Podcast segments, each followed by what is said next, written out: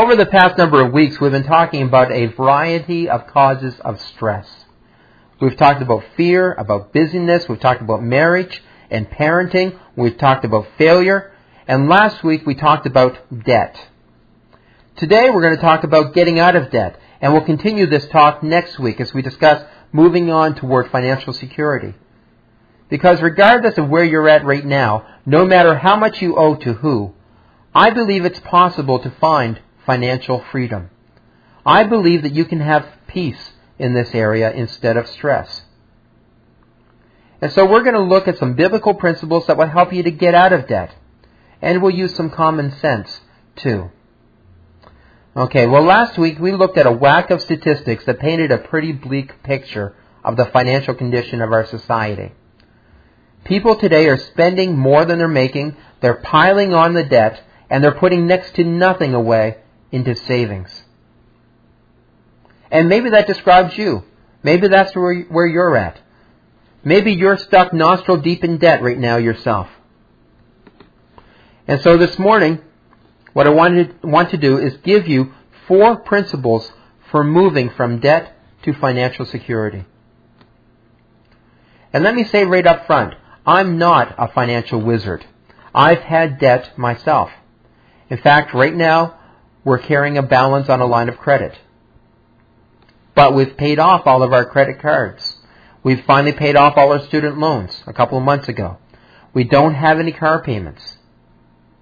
And we're on the road toward financial security ourselves. We're not there yet, but the principles we're talking about this morning are helping us to get there. So I'm not speaking from my own expertise. I'm speaking from the lessons I've learned from others and lessons that I'm personally applying in my own life and seeing results. Okay? So let's get right at it. To move from debt to financial security, you must do these four things. You need to first of all develop a plan to pay off your debt. If you're in debt and you want to get out, then you need a plan. If you're out of debt and you want to stay out of debt, then you still need a plan. Because at least for most of us, it's a lot easier to spend money and go into debt than it is to spend wisely and find financial security. You don't get out of debt by accident. The only way you get out of debt is to plan to get out of debt. Romans chapter 13 verse 7 says, Give everyone what you owe them. So that's talking about paying your debts. You need to identify who you owe and figure out how you're going to pay them. And that's your plan. So what will this plan look like? What will it do? Well, let me try to explain it to you. Your plan will do certain things. First of all, your plan will cut expenses and it will maximize income. Because you need to live on less than you make. If you want to get out of debt, you have to live on less than you make. I mean, I've seen different statistics, but most people are living on someplace between 104% and 112% of their income. Their expenses outweigh their income. And when that's the case, you're just heading for disaster. But you, you need to cut expenses and maximize income, even if it means you have to get a second job for a time. As for me, I do a little bit, bit of business online. I've designed websites. I've, I've sold things on eBay. Um, maybe you can do something like that. Maybe you have some skills in that area. Or maybe you can work a couple nights a week delivering pizzas for the next six months. Maybe you can have a yard sale and clear some junk out of your home. I know a number of you are already planning on having a yard sale as we're heading into the summer, and I think that's a terrific idea. If you're in debt, how can you maximize your income? Your plan will also reduce or eliminate optional expenses. Because if you're in debt, you can't afford to be paying for things like full cable. If you don't want to cut your cable bill completely, then at least consider dropping a package or two. That's what we did. We just dropped a package that with some channels that we don't watch that much, and just that little bit of savings made a difference for us. Or maybe you need to brown bag it to work. Even if you aren't in debt, you should be doing that. I mean, you could save probably $300 per month by choosing to take your lunch instead of eating out. Or instead of buying a cafe mocha every time you're at Tim Hortons, why not save that for a special treat? I mean, what are your optional expenses that you can reduce or completely eliminate? Because the truth is, we tend to buy stuff we don't need with money we don't have to impress people we don't like. And if you're in debt, you need to stop making those kinds of purchases. You need to reduce or eliminate those optional expenses. Your plan will also involve sacrifice. And that's true for two reasons. First of all, you'll be able to get out of debt much faster, which means less paid in interest. And secondly, you might learn a lesson if you have to sacrifice to get out of debt. If your debt causes you some pain, you might not be so willing to go into debt again. So where are you going to sacrifice? What are you going to give up in order to get out of debt? Now I'm not talking about selling your kids, although that might be tempting for you. But how about eating out less? How about cutting back to one car? How about downsizing your home? Maybe you need to decide for a time you're just going to live on rice and beans, beans and rice, and put as much as you possibly can into paying down your debts. The amount of debt that you have will dictate how big the sacrifice needs to be. So what sacrifices do you need to make? And your plan must also be expressed in a budget. And yeah, I know, for some people that's a dirty word, but you do need a budget. Whether you're in debt or not, you need a budget. So the first thing you should do when preparing your budget is figure out where your money's going already. What are your regular payments? Where do you spend more than you should? To find out where your money's going, keep track of all of your expenses for, say, the next 30 days. Carry around a notepad with you Write down everything you buy. You buy a coffee, mark it in the book. You pick up a newspaper, mark it down. You go shopping for groceries, record it in your book.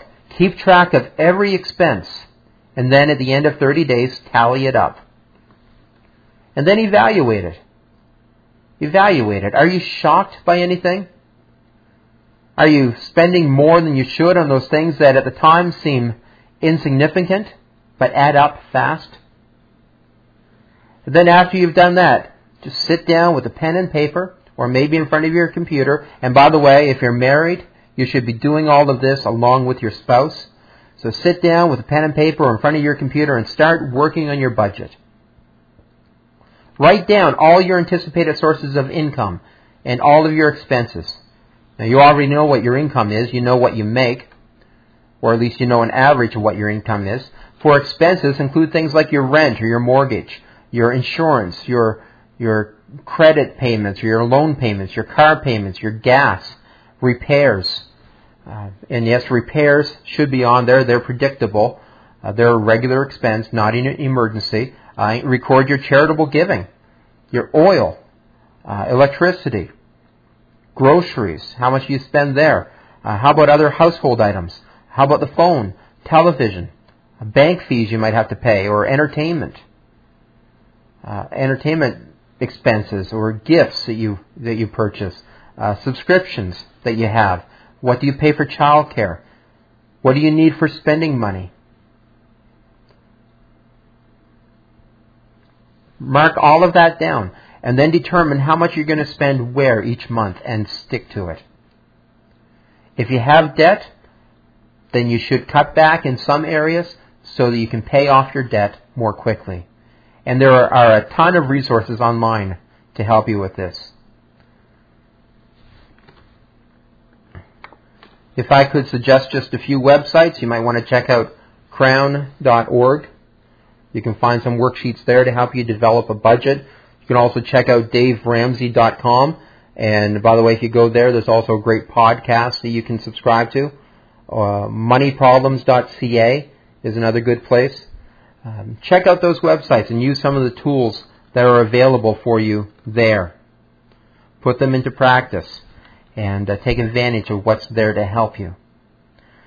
Now, this isn't in your notes, but there are a few things that your plan should not include, too. We just talked about what your plan should include. Here are some things your plan should not include.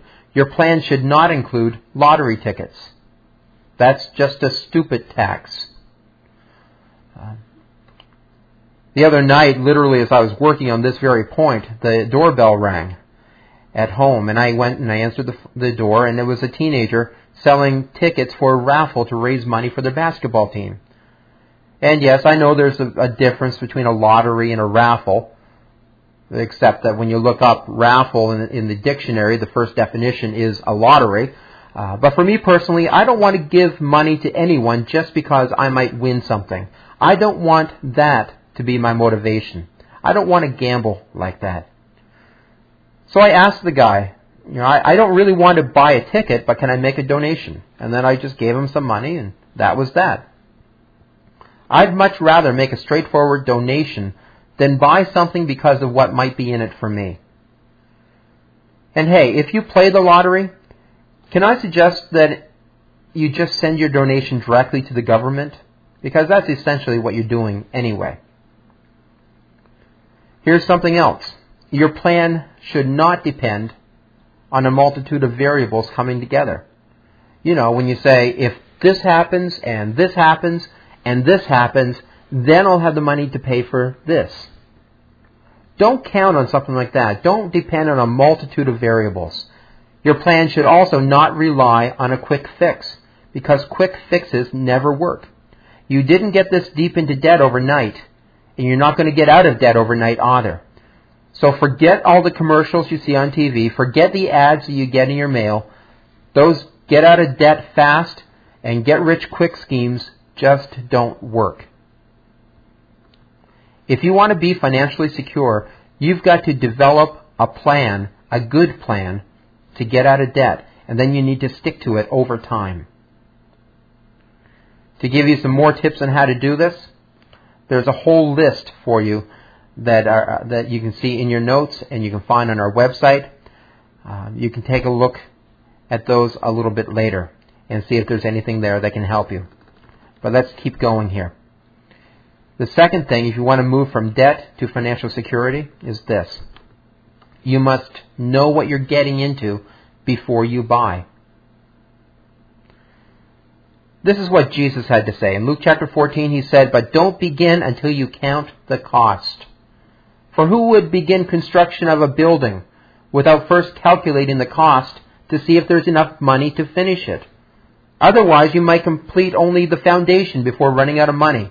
And then everyone would laugh at you. They would say, there's the person who started that building and couldn't afford to finish it. So he's saying before you make a purchase, before you start work on a project, you need to figure out what the real cost is. In fact, Jesus is saying that you'd be foolish not to do that. Yeah, there's the price tag cost, but then there's the tax. Uh, depending on what you're buying, you may be getting into a, a monthly service fee. Uh, there may be parts that need to be replaced from time to time. Uh, you've got to consider how much power it consumes, how long should it last, what kind of warranty does it come with. There are lots of things to consider. Let's say you decide to buy that high definition plasma screen TV. It totals $3,000 and you put it on your credit card. You have a 19% interest rate. You decide to just pay the minimum, 2%. It'll take you 451 months and a total of $7,930.60 to pay it off. Is that really how much you want to pay? Or let's say you're buying a car and you're buying it with cash. You're not putting it on credit, you're paying cash for it. You're going to buy it outright. Well, you should still do some research. Find out what the value of the car really is so that you don't overpay. And investigate what will it cost to run? How available are replacement parts? How will that car affect your insurance rates? You know, there are lots of things to consider before you buy. And could I recommend that when you do buy, use cash? Studies have been done that reveal that when people use plastic, when they put things on credit or use their debit cards, they spend 12 to 18% more than they would have spent if they were paying cash. In fact, McDonald's did a study in a fast food context, and they discovered that you spend 37% more using plastic in their stores than you would spend if you were using cash. Because cash provokes an emotion. There's no emotional connection when you lay down a piece of plastic. But when you have to look Queen Elizabeth in the face on that $20 bill and tell her how you're going to spend her, it's not as easy for you to spend it, is it? When paper money goes through your hands, it forces you to realize how much you're spending. So pay for things using cash so that you know what you're getting into, so you realize what the cost is. Number three,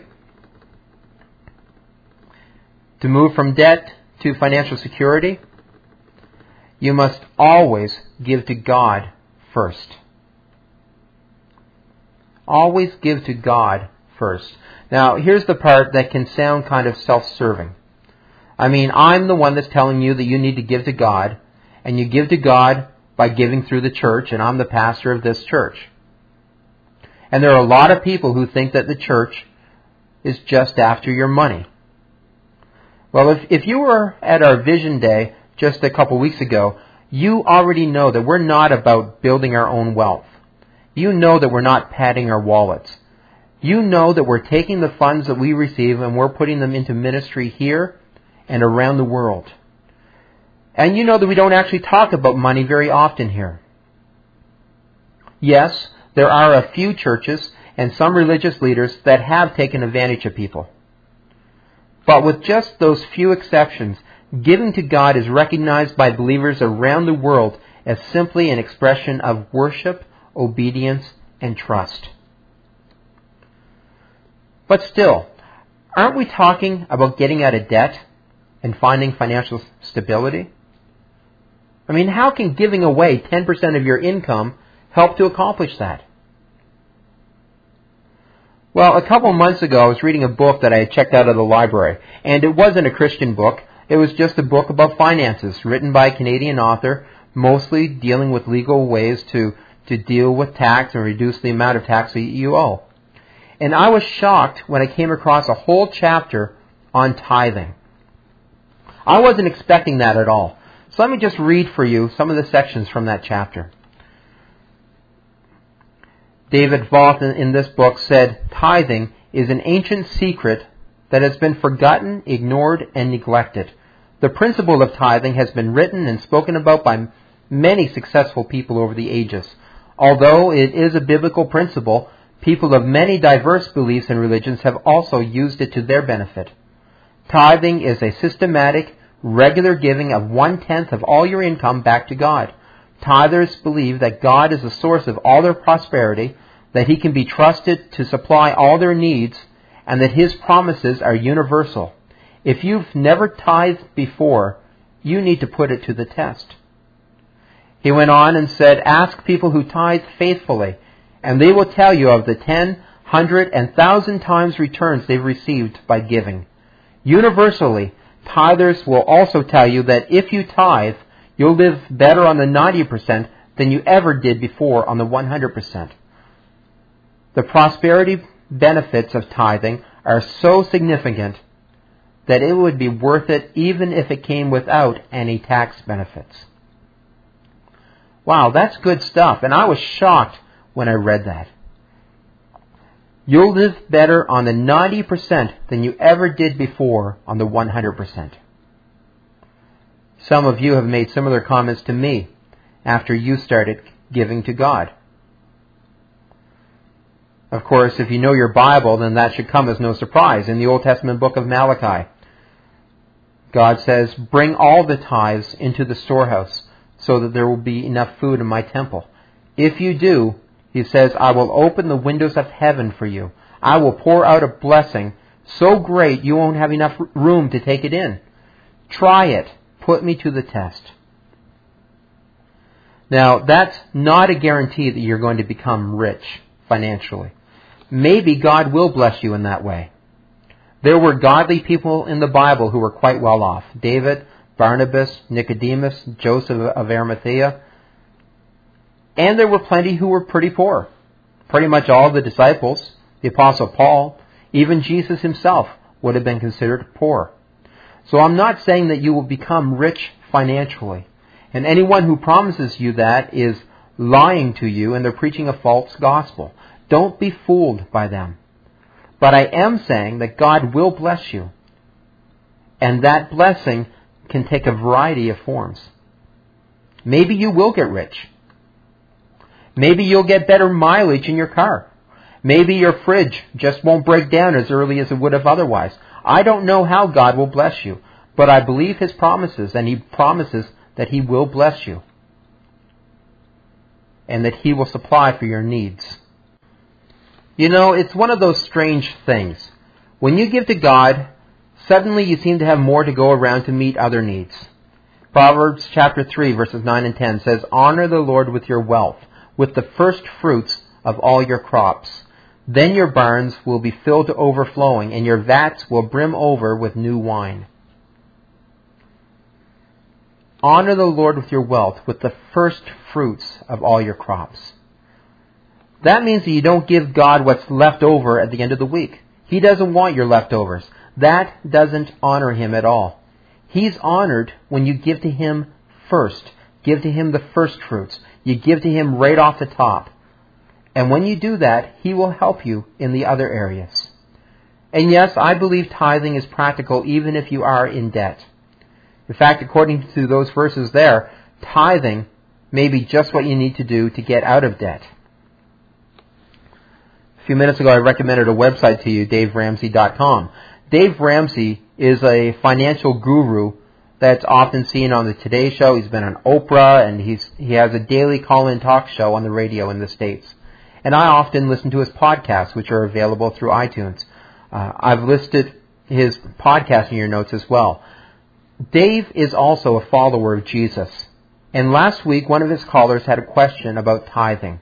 And this particular caller asked if a person should still tithe if they were in debt, or if they should stop tithing in order to put that money toward paying off the debt. And Dave responded by saying that he knew of no place in the Bible where permission was given to not give the full 10% tithe to God.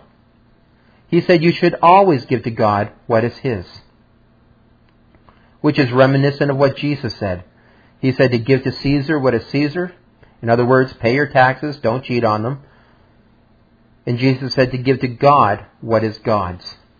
In fact, in Malachi chapter 3, God actually says that if you refuse to tithe, you're robbing from Him. And if you do that, you will not experience His blessing which ultimately means that you're going to have a much more difficult time trying to dig your way out of debt and move on to financial security if you refuse to give that tithe to God. And number four, if you want to move from debt to financial security, you need to prepare for times of famine. We're talking about saving up. We're talking about putting something away for the future. We're going to pick this up right here next week as we talk about how you do that, as we talk about how you save for the future, how you prepare for times of famine. And if you want to do a little bit of research, then read the story of Joseph in the Old Testament. You can start reading around Genesis chapter 37, read through to the end of the, of the book and we'll continue this talk then.